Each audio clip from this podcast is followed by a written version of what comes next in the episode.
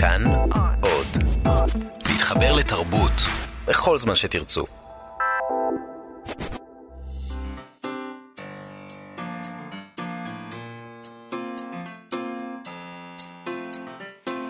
מה שכרוך עם יובל אביבי ומה יעשה לה.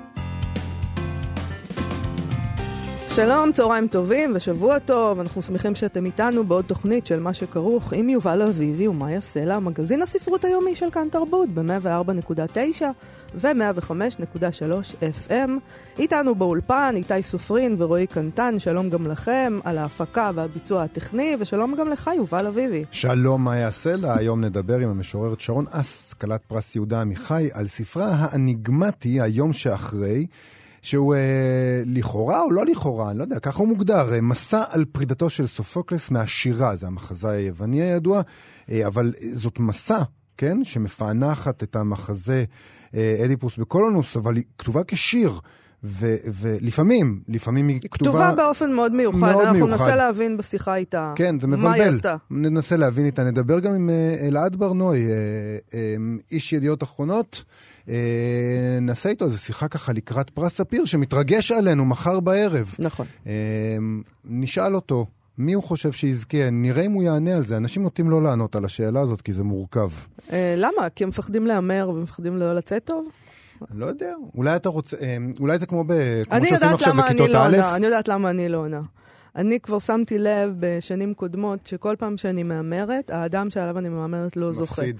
אז בהתחלה אמרתי לעצמי, טוב, את לא טובה בהימורים, ואת לא מבינה את רוח הזמן, ואני לא יודעת מה, ואחרי זה אמרתי לעצמי, את עושה נאחס לאנשים, זהו, זה הכל. כי בגלל הנרקסיזם שלי, אני פשוט הגעתי למסקנה שזה אשמתי שהם לא זוכים, כל מיני אני אנשים. חושב שאפשר להגדיר את זה כמשהו אחר. לא מי אתה חושב שיזכה, אלא נגיד למי אתה היית נותן את הפרס לא, אם היית השופט. לא, אבל זה לא מעניין. לא, זה פחות מעניין בעיניי. אולי זה פחות נותן נאחס פשוט. לא, זה, מה זה, זה, מה זאת אומרת למי אני הייתי נותן? אבל אז אתה חי בעולם שאין בו סיכונים, כמו שאתה אוהב כמובן. אני אוהב אבל עולם. לא, עולם זה לא מרופד העולם. ככה, זה לא שבו- העולם הנכון, וזה לא. לא העולם שלנו, ואנחנו נשאל אותו מי יזכה, לא מי הוא רוצה שיזכה. הבנתי. אה, אבל אתה קודם כל רצית לדבר על הוצאת קדימה. נכון, בואי נדבר על הוצאת קדימה. קראתי פוסט שלהם שפורסם בשבוע שעבר, שבו בעצם חשפו לראשונה את זהותו של מחבר הנובלה רקביון הציפור, שיצא כבר ב-2017. היא נכתבה על ידי, אה, כשהיא פורסמה במקור, אה, השם, אה, נכ- נחתם בשם עט, אלכס חנקין. לא הייתה ידועה הזהות עד כה. אה, המספר בנובלה הזאת נזכר בימיו כסטודנט באוניברסיטה העברית בירושלים. הוא מגיע לקורס שנקרא, על. שנקרא הציפור העברית, על הציפור העברית. אה, מעביר אותו מרצה תימהוני מעט, והספר עוסק במערכת יחסים שנרקמת בין השניים לאחר מכן. ספר יפה. כרגיל, אה, במקרים האלה, אם כי במידה פחותה, בהרבה מהמקרה של בן פול נגיד, אולי אה, התהוותה לה איזה בורסת שמ, שמות והימורים מיהו המחבר, לא ממש, לא הייתי קוראת לזה בורסה, אולי בורס. בורס. אה, אחד השמות שהוזכרו היה דרור בורשטיין, שבעצמו כתב על הספר בבלוג שלו, וטעה על הקשר שבין המרצה בסיפור לבינו. Uh, הוא כתב, הדמות המרכזית בספר הוא מרצה לספרות באוניברסיטה העברית בירושלים, ככל הנראה מה שנקרא מרצה מן החוץ, והוא מלמד קורס על שירה וציפורים שכותרתו הציפור העברית. קורס כזה לימדתי גם אני בסמסטר שעבר, אמנם באוניברסיטת תל אביב. שם הקורס שלי היה ציפורים וספרות, אבל חלק מרשימת הקריאה של הקורס בספרו של אלכס חנקין, שאיני יודע עליו דבר וחצי דבר, חופפת את רשימת הקריאה בקורס שלי. כמו הגיבור, אני מנסה לכתוב ספר על ציפורים ושירה עברית, וכמו הגיבור מצאתי את עצמי בניו אינגלנד לכמה חודשים. אה, אני רוצה רק לומר שדרור בורשטיין היה גם בבורסת השמות של אה, בן, בן פול. למה, למה, למה אה, כולם חושבים שהוא הוא כותב בעצמו, והוא כתב המון ספרים תחת שמו האמיתי? אני לא כאילו- יודעת, בדרור בורשטיין הוא כתב גם כל מיני ספרים, יש לו, חושב, מעריכים שיש לו יכולת מאוד גבוהה, הוא סופר מאוד טוב, הוא... הוא כותב אדם מסות, מאוד רציני, הוא כותב שירה. כותב בכל מיני ז'אנרים, אז כן, הוא אדם כזה שאתה יכול לחשוב, אה, אולי נכון, מתחשק. אבל יש לו את האומץ לעשות דברים אה, אה, שונים ולחתום עליהם בשמו. אז אה, זהו, שאני בניגוד אליך לא חושבת שיש כאן עניין של אומץ. אנחנו אלא. מאוד מאוד לא מסכימים עם העניין הזה של אה, עילום שם, שאתה מאוד מלגלג עליו ואני לא. אבל בואו נמשיך לדבר על ה... סבבה. אה, אותו אלכס חנקין דיבר ב- בישראל היום, התראיין בישראל היום, בעילום שם כמובן. אה, הוא דיבר על ההחלטה הזאת, למה לכתוב בעילום שם אה, אה, עם המראיינת נטע אלפרין. ככה הוא אמר. כשהחלטתי לפרסם בעילום שם, החלטה שצמחה בזמן שהספר היה בשלבי הפקה, היו לזה סיבות אישיות, אבל בעיקר רציתי ניתוק כלשהו שייתן לטקסט חיים משלו. ובכן, מתברר שהניתוק הזה היה נדרש רק עד עכשיו. עכשיו פרסמו אה, בעמוד של ההוצאות קדימה, כאמור, ממש כבדרך אגב, כן? והם לא אמרו, הנה אנחנו מגלים לכם מי זה, הם סתם שמו את זה ולא לא הצהירו שהם מגלים את הזהות, הם כתבו את הפוסט הבא. הנובלה רגביון לציפור, מאת פרופסור שחר ברם, ראתה אור בקדימה בשנת 2017, תחת שם העט אלכס חנקין. היא מספרת את סיפורו של אלם צעיר המגיע אחרי שירותו לקורס וכולי וכולי. הם אפילו לא מציינים שזאת החשיפה אה, של המחבר שחר ברם. זה לא שאלנה פרנטה עכשיו פתאום יוצאת מהארון. זה ספר שלא זכה לתעודה באופן מיוחד, לא היו לו הרבה מכירות. נכון. יובל, זה כאילו, לא, אני לא. פרופורציות. לא צריך את זה, אבל זאת אומרת, כשהם מתייחסים לזה כמובן מאליו, כאילו כולם יודעים. אני הייתי בטוח, אני אמרתי לעצמי, מה, אה, פספסתי משהו? יכול להיות שכולם ידעו כבר מזמן שזה הוא? בכל אופן, החשיפה של שמו נעשית לרגל ההשקה המאוד מאוחרת של הספר, שאמורה להתקיים במרץ, אה, שנה וחצי לאחר פרסומו. כן. מאוד אני, מאוחרת. כנראה שאנונימיות היא פחות חשובה, נאמר, נגיד, משיקולי מכירות, אולי רוצים לעורר מחדש. אמרת, זה לא ספר שהיה רב-מכר, אולי הם רוצים לעורר את העניין. אה, מחדש. בהמשך הפוסט של הוצאת קדימה, הם מציינים שככה, נובלה זו לא קיבלה את המעמד הראוי לה בשעתה, שזה מה שאמרת. עכשיו כנראה מנסים להקים אותה לתחייה עם האמצעי הזה. אה, אבל אני חייב להודות שחוץ ממני כנראה, לא נראה שאף אחד מתרגש מחשיפת הזהות של המחבר, לפחות לא בעמוד הפייסבוק של ההוצאה. ומה שעוד יותר מוזר מזה היה שבעמוד ההוצאה טוענים שהנובלה הזאת מהווה את אחת מנקודות השיא של הסיפורת העברית לדורותיה. כותר זה הוא גאווה גדולה עבורנו ועבור התרבות העברית. נקודת שיא של הסיפורת העברית לדורותיה. אני חושב שזה קצת מוגזם. אה, נקווה שזה באמת יעזור למכירות. שחר ברם הוא יליד חיפה, 1964, מרצה לספרות עברית והשוואתית באוניברסיטת, חיפה. אה, פרסם כמה ספרי שירה, האחרון שבהם הוא שעון הציפורים, בהוצאת אפיק ב-2016, ספר פרוזה אחד, הזמנים המתים, ספר פנטזיה שיצא בהוצאת כרמל ב-2012, וכמה ספרי עיון שעוסקים בשירה עברית. באוניברסיטת חיפה הוא אכן לימד בין השאר קורס שנקרא הציפור העברית, גלגוליו של דימוי. אולי uh, בגלל זה, לפני כשנה, מישהי שגלשה uh, באחד מאתרי הרשתות הספרים, כתבה בקומנט, רקוויאם לציפור, אה, בעמוד הספר רקוויאם לציפור, האם שחר ברם הוא מחברו של ספר נפלא זה? תמיד יש... כן. התשובה היא כן. צריך לכתוב לה עכשיו שם. עכשיו, אני רוצה להבין למה אתה כל כך נפגע מזה, שאנשים מפרסמים בעילום שם. אה, אני לא נפגע מזה. זה נשמע כאילו יש, יש בך זלזול מוחלט כלפי התופעה הזאת, שאני חושבת שהיא מרנינה. והיא באמת מנתקת אה, את, ה, את הכותב, את הסופר, מהרבה צרות צרורות. כמו לחשוב על קהל, וזה דבר נהדר. אני חושב שזה נעשה כי חושבים הרבה על קהל הרבה פעמים. באופן שבו זה נעשה היום... אתה זה... רואה בזה רק אקט יחצני. לא, אני לא. אומרת שזה בכלל לא יכול להיות, אין, אין בזה לא שום בזה, אקט יחצני. אני לא רואה בזה רק אקט יחצני, אבל אני חושב שכן יש אנשים שאומרים לעצמם, אם יהיה מסתורין סביב הזהות, אז זה יעזור. לא, אני לא חושבת שמישהו חושב את זה לעצמו. אני, אני חושב שכן, ואני חושב שגם... אה, אתה מדבר על מסתורין סביב הזהות, אתה מדבר על השדה הזה של הספרות העברית, שבו זה לא מעניין אף אחד. אפילו בן פול זה פחות או יותר דבר שרק אתה ואני מדברים עליו, כי זה באמת לא מעניין אף אחד מי זה. נכון. אז, אז כאילו, באמת... אבל כשיחשפו מי זה בן פול, אז פתאום ימכרו עוד כמה עותקים. זה מאפשר איזו החייאה כזאת של הדבר אם, הזה. אבל אם, אם, אם מה שאתה אומר זה נכון, אז מראש בן פול היה כותב בשמו. כי הוא היה רוצה למכור יותר עותקים. לא. אתה, הרי, הרי אנחנו מניחים שבן פול זה איזה מישהו מוכר שלא מעוניין שנדע שזה הוא. זאת אומרת, היה יותר משתלם לו להיות חתום על הספר בשמו, כדי למכור לא, כמה כי, עותקים. כי זה יחיה את הדיון בספר כשיחליטו בספר. אין דיון בספר. יש. אין. יש דיון בספר פה, במוסף ספרים, ואולי במוסף של 아, ידיעות. זה עולם הספרות באופן כללי. אז על מה אתה מדבר? איזה מין, אתה יודע, אתה מדבר על זה כאילו זה, זה דבר שקיים בעולם. זה לא כיוון, קיים בעולם. כיוון שהזכר... שחר ברם, פרופסור שחר את, ברם. כיוון שהזכרת את, את, את בן פול, הזכרנו את בן פול, נגיד, גם שבעיניי, ואני גם כתבתי את זה בביקורת שכתבתי עליו, זה מעצבן אותי בגלל שאני חושב שהוא כתב ספר מאוד מאוד, סדרת ספרים מאוד מאוד פוליטית, שיש לה דברים עמוקים ו, ונוקבים להגיד אה, על המציאות הישראלית בכלל ועל אה, תוגת השמאל בפרט. ואני רוצה שאנשים שאומרים דברים אה, נוקבים, שיגידו את זה בשמם האמיתי. אה, וזו זכותו כמובן לא לעשות את זה, וזה מעניין כמובן, וזה יוצר, ויש בזה משהו מקסים בכל העניין הזה, אבל בסופו של דבר, כשאתה אומר משהו חד וחריף, אבל אתה אומר את זה באנונימיות, אז זה מוריד מהכוח של האמירה שלך.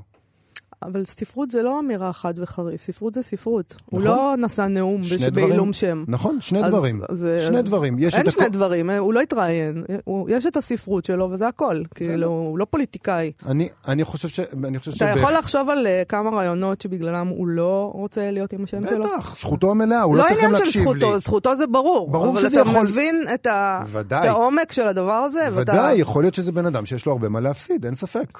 אני אבל לא חושב על ההפסד והרווח שלו, אני חושב על הרווח וההפסד שלי, וכמובן... אבל זה לאו דווקא עניין של רווח והפסד. אנחנו, קודם כל, אני לא חושבת שהקורא מפסיד מדבר כזה, להפך.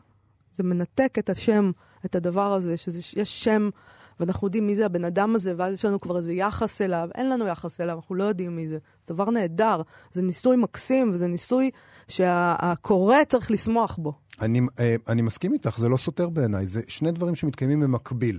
זה נשמע סותר, אבל זה לא סותר בעיניי. יש כוח לדבר הזה, וכמובן זה מה שגורם לנו לדון בו, וזה יוצר קריאה מאוד מאוד שונה כמובן, וזה גם מסקרן, וזה משחק. אנחנו אוהבים משחקים.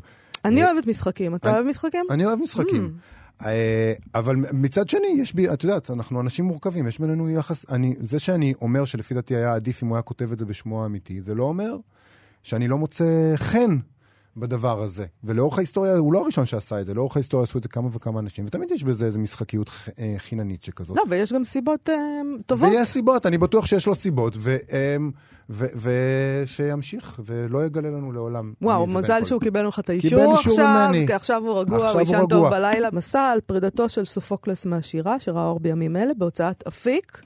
אה, בספר הזה שרון אס אה, מנתחת את, המח... את המחזה אדיפוס בקולונוס, אה, וכראוי למסה, זה מוגדר כמסה, כן? אה, הספר מתחיל בהקדמה קצרה שבה כותבת אס, אני לא מבולבלת, זו אינה שירה, זו מסה על פרידתו של סופוקלס מהשירה. ובכל זאת אני כותבת בשורות קצרות וברווחים. זו עוד דרך לשבת על סלע כמו אדיפוס הזקן. היא מספרת ש-20 שנים לאחר שכתב את אדיפוס המלך, ו-35 שנים אחרי אנטיגונה, וזמן קצר לפני מותו, ככל הנראה ב-406 לפני הספירה, וטרם הפלת אתונה בידי ספרטה, סופוקלס כותב את אדיפוס בקולונוס. היא ממשיכה לניתוח אניגמטי בעינינו קצת של היצירה, מעניין מאוד, אה, מאתגר, נכון יובל? כן, קריאה מאוד מעניינת. אה, שרון היא משוררת שפרסמה כמה וכמה ספרי שירה, אה, ביניהם ההר אה, נעלמה, אם ההר נעלמה, סליחה, הזר ואשת החול, נתיני השמש, האור יום, ומוזיקת הנתיב הרחב בהוצאת אפיק 2015, שעליו היא זכתה לאחרונה בפרס עמיחי לשירה. שלום לשרון אס. אהלן, מאיה. שלום. שלום. אהלן. אז, אהלן. אז תעזרי לנו להתמודד קודם כל עם, ה, עם הסוגה, אוקיי? כי את קוראת לזה מסע, ומצד שני, אוקיי, זו מסע, ואז פתחנו את זה, והמסע שלך היא גם שירה קצת. אני, אני מקווה שזה לא מעליב אותך שאני אומרת, אני, שירה זה טוב, לא? שירה זה לא מעליב, לא. את יודעת מה, שרון, יש לי רעיון כדי להדגים את הדבר. אה, אולי תקראי בשבילנו את הפתיחה? מה ש... חלק ממה שאת קראת עכשיו? כן. אוקיי. לסופוקלס יש סוד. הוא קורא לסוד אדיפוס בקולונוס. יש דרכים שונות להחביא סוד. הדרך השכיחה שברון לב. מדי יום, אחרי עבודה של שמונה שעות, 175 מילים בלבד היו לנבוקוב. נבוקוב אינו סופוקלס, אבל שניהם לקראת הסוף, כמו שייקספיר, לא מסתפקים בשברון לב כמכניזם הנפוץ ביותר של הסוד. אני לא מבולבלת. זו אינה שירה, זו מסה על פרידתו של סופוקלס מהשירה. ובכל זאת אני כותבת בשורות קצרות וברווחים. זו עוד דרך לשבת על סלע כמו אדיפוס הזקן. שורה קצרה דומה יותר לסלע משורה ארוכה. קשה לשקר אז, ולא רק בשל חוסר נוחות, בשל העייפות. יפה. מקסים. אבל, אבל זה לגמרי מרגיש כמו שיר. גם כשהמשכת את זה הלאה, זה הרגיש לך כמו שיר? לא, אני אחר אגיד כך לך- זה נהיה אני אגיד לך, מה, מסתי מה, יותר. מוכ, מה מוכיח בעיניי שזה קצת שיר? הדרך שבה את עצמך, מי, שכת, מי שכתבה את זה, קראת את זה. קראת את זה כמו שמקריאים שיר. אולי קראתי את זה בתשומת לב ובאינטנסיביות, שיכול להיות שככה היית, לא שמעת אותי קוראת נגיד אה. נכון, נכון, נכון. נכון. לא, אני חושבת, אולי כדי, אה, אני מניחה שהשאלה שאתם שואלים אותי, קודם כל זו שאלה שאני שאלתי את עצמי, כי עובדה שאני פתחתי בזה, נכון. כלומר התמודדתי עם משהו. עכשיו כתבתי, קראתי לזה מסע אה, בשל העניין הפשוט ביותר והבסיסי ביותר, התשתיתי שיש למסע, זה אסיה, זה לנסות, ולהתנסות במשהו. זה, זו, זה הפירוש הבסיסי ביותר.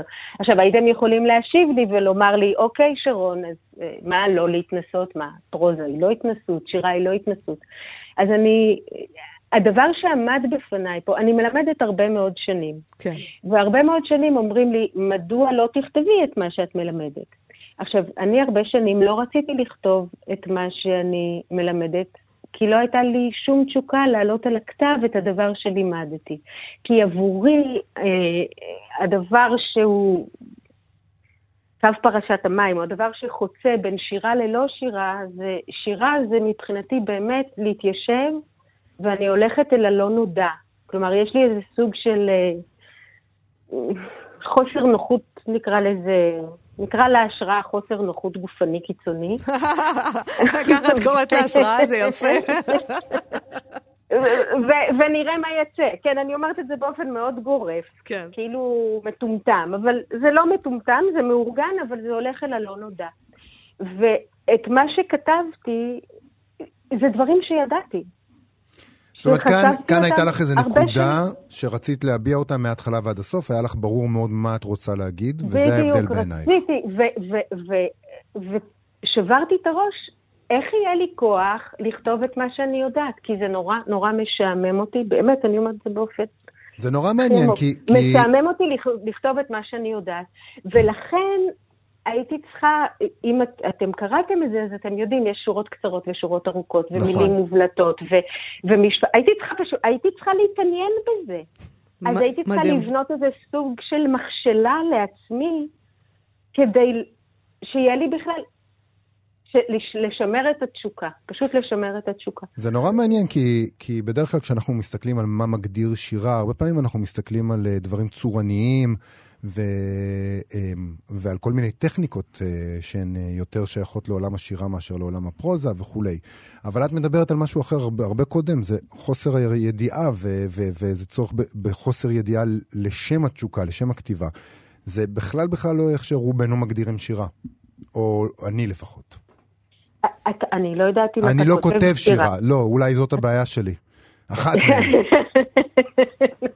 אבל שרון, למה בחרת לכתוב דווקא על המחזה הזה? בוא נדבר על הדבר סליחה, את עצמו. יכולה בבקשה לחזור? כי התנתקה לי... אה, אה, למה האוזנייה. בחרת לכתוב דווקא על המחזה הזה?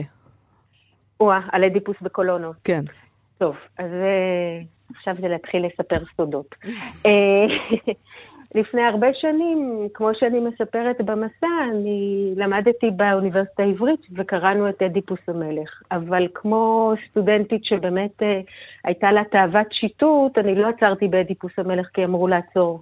אלא המשכתי לקרוא את כל המדף נגיד. כן. והגעתי למחזה שנקרא אדיפוס בקולונוס, שלא שמעתי עליו. אף אחד בכלל לא הזכיר אותו סביבי. וקראתי אותו, וקראתי אותו בזמנו באיזה, לא היה את התרגום המופלא של אהרון שבתאי, קראתי אותו באיזה תרגום לאנגלית ויקטוריאני, ונדהמתי ממנו.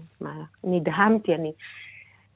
וחזרתי וקראתי אותו עשרות פעמים במשך חיי, ולא הבנתי מה כתוב שם. במובן הכי עמוק והכי אה, מלא פליאה. אה, והייתי צריכה כנראה לעבור הרבה דברים, וכל מיני סוגים של התרוששויות ואסונות פרטיים כאלה, או צערים, צער גדול כזה או אחר. והגעתי לרגע שבו העזתי ללמד את זה, ושלא לימדתי את זה מעולם. וחוויית ההוראה של זה, הלמידה בצוותא של זה, הייתה סוג של... אה, זו הייתה מתנה מאוד גדולה שנתתי לעצמי, נתתי לסטודנטים, הסטודנטים החזירו את זה לי, הם לימדו אותי איך ללמד את זה, מה לקרוא שם. אבל מה הבנת שם? מה בעצם? את עושה קריאה מאוד מאוד ייחודית של המחזה הזה.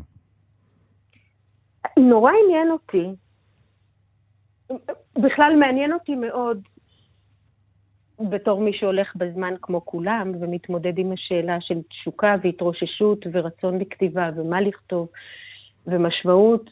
אמ, נורא נורא עניין אותי שיש מחזאי שהוא בן 90, תחשוב רגע על מישהו בן 90 שאתה מכיר, כן? מחזאי בן 90. כן. תחשוב על מין אבות ישורון כזה. בסדר, הוא, לא, הוא היה יותר כמה שנים לפני גיל 90, שפתאום מצליח להעמיד משהו שהוא כביר ממדים ביחס אפילו ליצירה המופלאה שלו עצמו עד כה. כלומר שבתוך החולשה הנוראית של, ה, של הסוף, סופוקלס מחלץ בחזרה את אדיפוס המלך, שהוא בן גילו שלו, של סופוקלס העומד למות, בן 90, ומלווה אותו למוות. אה, זה, זה הטריף את דעתי מבחינת, אה, מבחינת העוצמה הגלומה בזה, ומבחינת הדבר המאוד פשוט שאני לומדת אותו שוב ושוב, שצריך להתכונן למוות. וזה בעצם הייתה התחושה שלי, שכשקראתי את המסע שלך, שסופוקלקס אמ, כתב כדי להתכונן בעצמו למוות, ויש שם אה, פירוש נורא מעניין אה, של, של לשרוד זה לא חטא, נכון? או שלשרוד זה לא פשע? לא, איך כתבת כן, את זה? כן, ששרידה אינה פשע. שרידה אינה פשע. כי, כן. כי אנחנו כולנו מפנטזים על לשרוד, אבל זה לא כזה, את יודעת, אמ, אולי בטרגדיה היוונית זה לא מעלה כל כך גדולה לשרוד, וזה... יש משהו הרבה פחות פשוט בלשרוד ו- ולהישאר אחרון ולראות את הסוף מתקרב. אה, כן, וגם לשמור על איזשהו, לא על איזשהו, אלא לשמור על סוג של, אה, של עוז אה, ושל גבורה וצורה, ובכל תוקף להמשיך להעניק משמעות בתוך עולם שלגמרי מתרוקן ממשמעות. זה מה, ש, זה מה שסופוקלס עושה, לדעתך, במחזה הזה? וואו, אם הייתי יודעת מה הוא עושה, אני לא חושבת שהייתי קמה וכותבת את זה. זו הייתה החקירה שלי, אני חושבת. זה הדבר שרציתי לחקור, לתהות עליו. אני לא חושבת שאני יכולה לדעת מה הוא עשה. אני באמת באמת באמת חושבת שאדיפוס בקולונוס הוא סוד. אה, של העבר השני, של מישהו שכבר עומד, אתה יודע, עם... אה, רגל אחת בצד השני. וכשאת קוראת לזה פרידתו של אה, סופוקלס מהשירה, זה בעצם פרידתו מהעולם. נכון, באותו נכון? דבר. זה אותו נכון, דבר, בשבילך זה אותו דבר, השירה, העולם. לא, מאיה, זה כל כך יפה שם, נכון, זה כל כך יפה. נתת לי את זה עכשיו בחזרה. כן. אני לא, אני חושבת שמישהו שעושה... מה שאני מגיליתי, פשוט מללוות אנשים אל מותם, אה, מבוגרים ומבוגרים פחות בשנים האחרונות. אה, אי אפשר לומר לצערי ולשמחתי, זה פשוט זה. כן. שזה בדיוק ההפך ממה שהוליווד מספרת לנו. כלומר, שלא נהיה שם U-turn בסוף. שאין פתאום איזושהי תנועה יוצאת דופן אחרת. נהפוך הוא. הם נהיים יותר ויותר עצמם. אם מישהו שתק, הוא ישתוק יותר בקפדנות ובפנאטיות. ואם מישהו יחזיק את עצמו בגאווה, הוא ימשיך להחזיק את עצמו בגאווה. ואם מישהו לא רצה שיעשו ממנו עניין, הוא לא ירצה שיעשו ממנו עניין. זה הולך ומזדקק. ואם מישהו כתב שירה, למשל כמו אבות ישורו, אז הרגעים האחרונים של חייו יהיו בענייני שירה. אה, זה לא יהיה יוטרן, זה לא פתאום תהיה תנועה, זה לא יקרה הנס, זה הדבר הולך ונהיה יותר ויותר עצמו, ואת צודקת, זה, כשהוא נפרד, זה הפרידה מהשירה, זה הפרידה מהחיים, עבור מי שכתב כל החיים. אני מדברת על סופוקליס. זה תובנה מאוד מעניינת, ואני חושבת שגם אה, אני אה, חוויתי את זה כך בחיי. לגבי הסוף, האנשים שזה סופם. הם לא משתנים פתאום, לא, לא פורצת לא מתוכם איזה בלונדינית פתאום, הם בדיוק, קודם הם היו. בדיוק, כן. וסיפרו לנו את השקר הזה, נכון. ואני הלכתי עם השקר הזה ממש, נכון. וציפיתי שאנשים פתאום יתוודו, יאמרו, יהפכו את תורם. לא, נהפוך הוא. הם יהיו עוד יותר הם עצמם.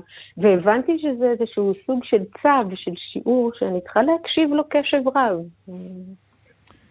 המשוררת שרון אס, אה, תודה רבה לך על השיחה הזאת. נמליץ מאוד על היום שאחרי, מסע על פרידתו של סופוקלס מהשירה, אז יצא בהוצאת אפיק. תודה לך אולי, על השיחה. אולי עוד המלצה זה באמת לא לנסות אה, בצורה נואשת להבין, אלא באמת לשקוע לתוך המסע הזאת. זה, זה מין... זה קוראים את זה, ואז קוראים את זה עוד פעם. כן. ואז עוד פעם. כן, ולאט לאט ככה. זה מאוד יפה. אני לגדל. כבר סימנתי שם את הכל, יש לי שם המון סימונים בספר. תודה רבה, שרון. תודה רבה. תודה רבה לשניכם. להתראות. איתנו באולפן אורח מיוחד במינו, באולפן, אלעד ברנועי. באולפן ממש. ממדור הספרות של ידיעות אחרונות ועורך מדור ספרות uh, של בלייזר. שלום לך, אלעד ברנועי. שלום. Uh, שעל פי רוב חי בלונדון, ופתאום נכון. הוא פה. באתי אז לבקר. אמרנו, בואו ננצל את ההזדמנות, מחר uh, יש, uh, יש לנו את פרס ספיר. האירוע הכי חשוב בשנה שלנו, של אנשים כמונו, עלובים כמונו. מודדים את הבגדים לפני, מתכננים איזה. נעליים אז נשים. החלטנו לדבר על זה קצת, נציין למי ששכח את חמשת המועמדים, יעל נאמן, אתגר קרת, אללה חליחל, מירב נקר סעדי וניר ברעם. האם הרשימה הזאת, אלעד ברנועי בעיניך, אומרת, אומרת לנו משהו על הספרות הישראלית בעת הזאת? בעיניי כן, בעיניי זה רשימה, זו רשימה מאוד אה, נכונה לזמנה. אוקיי. אמ, יש כאן. יש כאן קודם כל את ה... אולי הדבר שהכי כרגע בולט ב... בספרות, לא רק הישראלית, אבל גם זה ספרות שעוסקת בחומרי החיים, שמציפה דמויות היסטוריות, שלאו דווקא אמ, שוקעת באיזשהו סיפור חדש, אלא באמת מייבאת מהעבר כל מיני אה, דמויות. אז יש- אנחנו במובן הזה, אנחנו מדברים על יעל נאמן. על יעל נאמן, הייתה, כן. זה הדבר המובהק ביותר. כן, זה, אוקיי. אני חושב שאולי היא ה... אולי הנציגה הכי מובהקת של זמנה מבחינת, ה... אה, מבחינת הספרות שהיא עושה.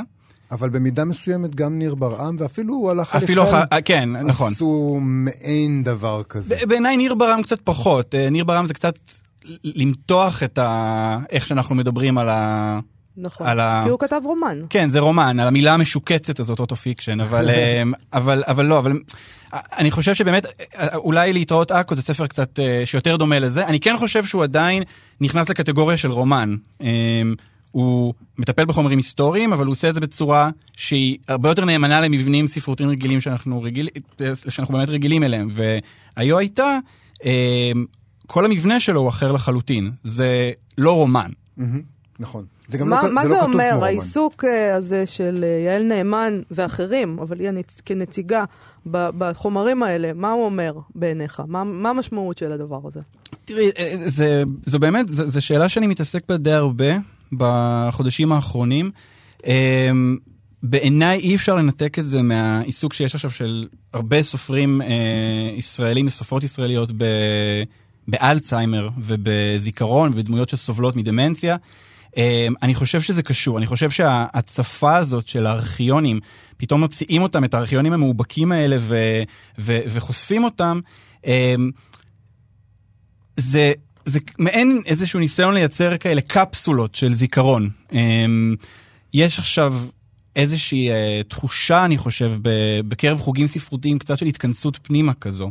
אה, גם פוליטית ו- וגם חברתית, יש איזו תחושה כזאת שהסופרים טיפה מביטים, במקום להביט החוצה מעבר לחלון, הם, הם באמת חודרים לתוך עצמם, לתוך הבית, יורדים למטה למרתף, לארכיון, ו- ומוציאים משם את, ה- את הזיכרונות, את הרישומים, את, ה- את כל ה... באמת קפסולות כאלה של העבר, ומציפים אותם אה, עכשיו. בעיניי יש כאן כמו מין טקס כזה, כמו מין מסיבת סיום כזאת, איזה טקס פרידה.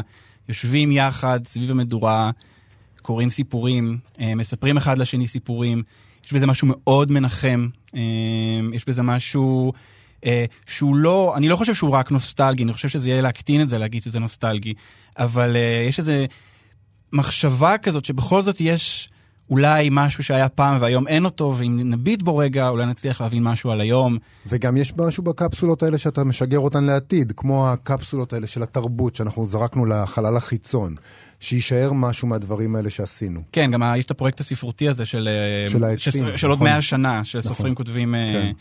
אה, לא, אבל השאלה אם זה, אתה אמרת שזה מין מסיבת סיום, של מה? של, זה, זה אנחנו האנשים שהלכה להם המדינה, כן, האשכנזים, ה- מה, חושב- מה זה המסיבת סיום הזאת? מה, אני מה חושב, שזה, מסתיים? אני חושב שזה מתחבר לזה, כן. אני חושב שיש איזושהי תחושה של, אה, באמת של איזושהי אה, קבוצה פוליטית, אה, ברובה אשכנזית, ברובה אליטה, שמרגישה ש, שנדחקת קצת מהמעגלים המרכזיים והולכת ומתכנסת פנימה לתוך עצמה. אה, ובעיניי הספרות, כמובן, זה- זה לא כל הסיפור, אבל אני כן חושב שזה חלק מזה. אה, ובמובן הזה, אה, היו הייתה, הוא מייצג מאוד נאמן של זה, והוא הוא גם באמת מביא שמות אמיתיים של אנשים שאנחנו מכירים, כן. כן. מזירות האומנות, מהתרבות, אה, הספרות, ויש איזושהי תחושה כזו של, אה, של התכנסות. זה משפר לדעתך את הסיכויים שלה לזכות? אנחנו דיברנו בשנה שעברה עם חבר השופטים שבחר באסתר פלד, ושם נ- נאמר לנו במפורש, רוח הזמן של המיטו, שהיה אז הדיבור, עדיין קצת, אבל אולי קצת פחות, אה, בהחלט אה, השפיע אה, על הבחירה. אמ, קודם כל אני אגיד שאני כנראה מהמר מאוד גרוע, כי אני שנה שעברה ממש לא, לא זה לא היה הימור שלי, אמ, בכלל לא. אני לא יודע מה עובר לשופטים בראש, אני לא יודע מי יושב שם. אני חושב שאם הייתי מכיר את השמות אולי היה לי יותר קל לנחש. כן. אמ, אני דווקא לא מהמר על אה, היו איתה. על אני- מי אתה אני מהמר? אחשוף את ההימור. אני בבקשה. אני מהמר על אתגר קרת. אה, באמת? אני חושב ש... כן, אני? חושב שהספר של אתגר קרת יזכה. תסביר. Uh, כמה סיבות. קודם כל, סיבה חוץ ספרותית בערך, זה שאני חושב שאתגר הקרת הוא מין שם כזה שלאורך שנים לא זוכה להערכה בספרות המקומית, uh, בצדק או שלא בצדק, ופרס ספיר, כן, הוא כן היה מועמד פעם אחת, אבל אז המועמדות נפסלה כי הספר לא היה מספיק ארוך. נכון. Uh, אני חושב שאולי יש איזושהי תחושה עכשיו uh, ש, uh, שנוצרה יחד עם הספר החדש שלו, ש, שאולי התנאים הבשילו ועכשיו זה הזמן להתייחס אליו לא בתור הילד הפלא של שנות התשעים, אלא בתור סופר אמיתי, רציני, כמו שאגב מתייחסים אליו uh, בעולם, לפחות באמריקה. Uh, אז אני, זו סיבה אחת. סיבה שנייה זה, אני מסתכל על הרשימה שמונחת כאן מולי, אה, ובאמת, לא, בלי לקרוא לזה, בלי להתייחס לז'אנרים, או לנסות בכוונה לקשור בין הספרים, אבל כן יש כאן איזשהו, איזושהי רשימה שמאוד משוקעת בחומרי המציאות. בהיסטוריה, בהווה, לא משנה, אבל כולם מאוד משוקעים בחומרי המציאות, אה, כשאני חושב שהספר שאולי הכי פחות עושה את זה, זה אתגר הקרת, ולדעתי, בתור איזושהי אה, פעולה, כמעט, כמעט פעולת נגד, ל... פרס ספיר כמחתרת. לא הייתי מגדירה את אתגר קרת כן, כמחתרת. בדיוק, אני לא יודע אם זה לא, מחתרת. זה- בדיוק. זה נורא מצחיק, כאילו, מתייחסים ל- לפיקשן, ל- למשהו מאוד מאוד מציאותי, כאיזה פעולה, לבחור בזה זה פעולה אה, מחתרתית, ולבחור באדגר קרת, שאף פעם לא זוכה בפרסים, זה גם כן איזה נגד הזרם. אני לא חושב בכלל שזה מחתרתי בשום צורה, אני חושב שזה, אולי זה, אולי זה השוואה מקוממת, אבל זה, זה כמעט אפילו כמו להתייחס לטראמפ בתור מחתרתי. כאילו זה פשוט מין איזושהי תגובת נגד למשהו שקורה. אוקיי. אה, אז זו, זה, זה ההימור שלי. אה, ו... זה מעניין, יש פה שלושה אנשים, לפי דעתי אף אחד לא. מה, מה ההימורים שלכם? בואו תחשפו גם אתם. אה? אני, אני, אני מת, מת, מתלבט, זאת אומרת, אה, ה favorite שלי הוא להתראות עכו של עלא חליחל, ואני חושב גם שיש לו איזה רוח גבית מהעובדה שהוא אה, הפעם הראשונה שמועמד אה, ספר מתורגם.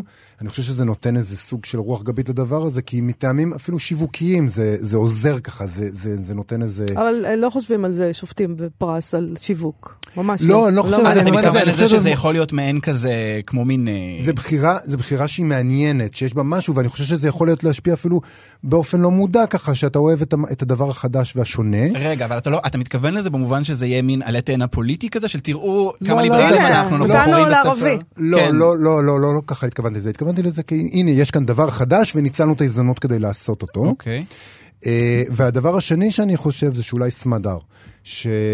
שהיא נתפסת כאנדרדוג, ולדעתי הרבה פעמים בחמישייה יש ספר אחד שהוא אנדרדוג, שהשופטים אוהבים להביא אותו ב... ב... זה נכון. בסיבוב. זה נכון. אני גם חושבת שלמירב נקר אה, סעדי יש סיכוי רב. לא, אין לי, אין לי שום סיבה להגיד את זה, חוץ מתחושה כזאת, כן. אה, שסמדר יכול, גם, אתה יודע, היא זכתה בספיר ביקורים. אז אה, יש פה איזה סגירת מעגל. לדעתי דווקא זה מקטין את הסיכויים שלה, כי היא אה, כבר זכתה. הבנתי. היא כבר זכתה, נו, מה, הם אוקיי. ייתנו לה שוב? נאלץ, אה, נאלץ לחכות ולראות. אנחנו מחר, מחר נגלה. את כל, האמת על פרס ספיר 2018. אה, תודה רבה לך, אלעד בר-נוי, לכם. שהיית איתנו. תודה רבה. להתראות. ביי ביי. יאללה. אנחנו מה שכרוך אה, בכאן תרבות, אה, נכון, לזה אתם מאזינים. אם לא ידעתם. עם יובל אה, אביבי, ומאיה סלע? זה אנחנו, כן, בהחלט. ואנחנו נשארים בענייני פרס ספיר. פינת ההיסטוריה תשפוט. עשינו את זה עם תיאום כוונות. נכון. חוזרים לעוד ספר שזכה בפרס ספיר בעבר. תכננו אה, לחזור לכמה מהם, אבל לא הספקנו. פרס ספיר אה, הפתיע אותנו, הוא קורה ממש מחר. אנחנו בוחנים את הביקורות שנכתבו על הספרים אה, האלה בזמן אמת, לפני שהם זכו. והפעם אנחנו מדברים על שום גמדים לא יבואו של אה, שרה שילה, ספר שעשה לא מעט רעש. אה, כשיצא, נבע לרוב, לאו דווקא מהאיכויות שלו, אלא יותר מהרקע הסוציו-דמוגרפי שלו נקרא. אה, ספר עסק במס... במשפחה אחת אה, במצב סוציו-אקונומי רעוע בעיירת פיתוח, תחת איום טילים בצפון. אה, שבה האם האלמנה מגדלת לבדה שישה ילדים, והוא נכתב כמעט כולו בשפה שגויה במכוון, מעין דיאלקט ישראלי מאוד של אה, עברית אה, פגומה, נקרא לזה.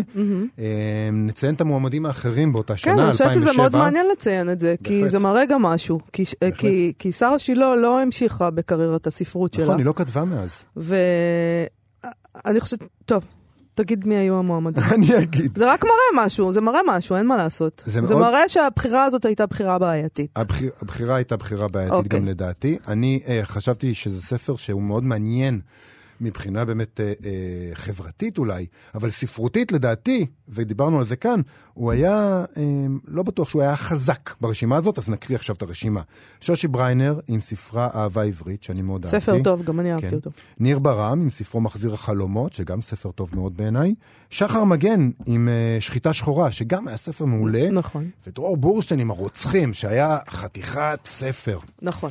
מעניין מאוד, הרוצחים היה ספר נפלא.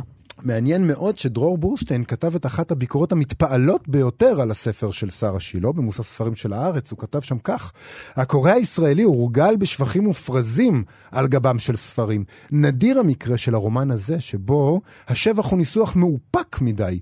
זהו רומן בשל ומפתיע, נכתב בגב הספר הראשון של שרה שילה. ניסוח זה עלול להטעות, ולכן יש להבהיר, לפנינו יצירת ספרות גדולה, יצירת מופת של הספרות הישראלית. הוא מסביר שם שעד לפרק האחרון של הספר אין ברומן הזה משפט אחד הכתוב בעברית תקנית. הספר רומס את התקן האקדמי בחדווה וירטואוזית. הספר אינו כתוב בעברית הרשמית, אלא בעברית פרובינציאלית מדוברת, שהיא מוטציה של העברית שבה כתובה למשל הרשימה הזאת. לכן אי אפשר לתרגם את הספר, מפני שראשית יהיה צורך לתרגמו לעברית.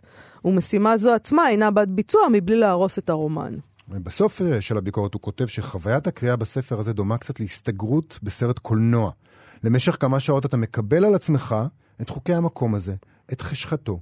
הופך בעצמך, מתוקף היותך הקורא, לבן משפחה. מקבל על עצמך את האחריות, הופך שותף לסוד ולשקר. במעריב כתב אה, ארי גלסנר על הספר, אה, הוא כתב, אובדנו השרירותי של האב מאיץ תהליך ניכור עמוק אצל בני המשפחה כלפי העיירה, כלפי המדינה, ולבסוף כלפי הטאבואים האנושיים והקיום האנושי עצמו. גם הוא מציין שלמרות הסיפור החזק על הסתעפויותיו המרגשות והמזעזעות, ההישג הגדול של הספר הוא בראש ובראשונה לשוני. הישג מענג, לא רק בגלל ההיבט הריאליסטי שבו, אלא ראשית מפני שהשפה הנמוכה של הדמויות פיוטית באופן מיוחד במינו. שנית, החשיבה והשפה הפרימיטיביות, במרכאות, מבטאות באופן הולם את היקום המפורק כפי שחווה אותו המשפחה. הוא מסיים כך, שרה שילה כתבה רומן בשל ומצוין שמצליח ליצור תלכיד נדיר של יופי, רגש ומחאה חברתית. מעניין יהיה לראות אם הקהל הישראלי מוכן לרומן שתכניו אינם קלים כל כך לעיכול. דיברנו אגב עם אה, ארי גלסנר בשבוע שעבר, ובספר שלכבודו דיברנו, אה, מבקר חופשי, אה, יש, נכללת רשימה שבה הוא מסכם את העשור, הוא כלל את הספר הזה כאחד מספרי העשור שלו. בעיתון 77 כתבו שני טקסטים על הספר הזה באותו גיליון. יהודית אוריאן כתבה לא עוד נסיכות שהן קנאיות נרקיסיסטיות, אלא כמיהת הלבבות, מאותן פינות נידחות שבספרות העולם אה, יכונו פרובינציה, ובמקומותינו הם עיירות פיתוח. היא מציינת ששילה כותבת דיבורית עד קצות גבולותיה. היא כותבת את זה לחיוב כמובן, ומסכמת אצל שרה שילה אין שום התנשאות של סופר החכם מדמויותיו. כתיבתה אינה אנתרופולוגית ואינה מזדייפת, אלא מכבדת את עצמה ואת ההוויה החברתית המתוארת, מעניין אם סגנונה הנועז יניב חיקויים ספרותיים נוספים. לעומתה, עמוס אה, לויטן באותו עיתון, כתב את אחת הביקורות היחידות, לפי דעתי, אם לא היחידה, שאני ראיתי, ש... שמתייחס לספר בצורה לא כל כך חיובית, והוא כותב כך: בעיית השפה היא בעיה נכבדת בספר זה. יש מבקרים המתפעלים מהלשון המשובשת. הבעיה העיקרית ששפה זו מייצרת אינה בעיית התקניות, אלא איזה עולם היא מייצגת. היא מייצרת עודפות מילולית בלתי סבירה ובלתי אחראית, המושמת בפי דוברים המכבירים מילים רק כדי לכסות על איזו עילגות נוראית. אינני סבור שככה מדברים אנשים, ילדים או בוגרים באיזשהו מקום. בעולם. כך מדברות רק דמויות שהמחברת סבורה שככה עליהן לדבר. שפה וכתיבה שכזו מגמדת את הדמויות. ואני חושב שבמובלע הוא האשים את שרה שילה באיזה סוג של גזענות משלה. אני לא יודעת, אבל אני, אני בכל אופן, ממה שאני זוכרת את הספר הזה, גם הרגשתי uh, שיש משהו מאוד מאוד מלאכותי. נכון. Uh, של אדם שהוא לא כותב מתוך זה שזאת השפה שלו, אלא נדמה לה שזאת השפה שהיא שומעת. אבל יש, ברגע שהשפה עד כדי כך שבורה, תשמע, אני מכירה גם אנשים שחיים בפריפריה, מזרחים מהפריפריה. אני לא, ש... הם לא מדברים ככה. לא. זאת אומרת, יש איזו הגזמה.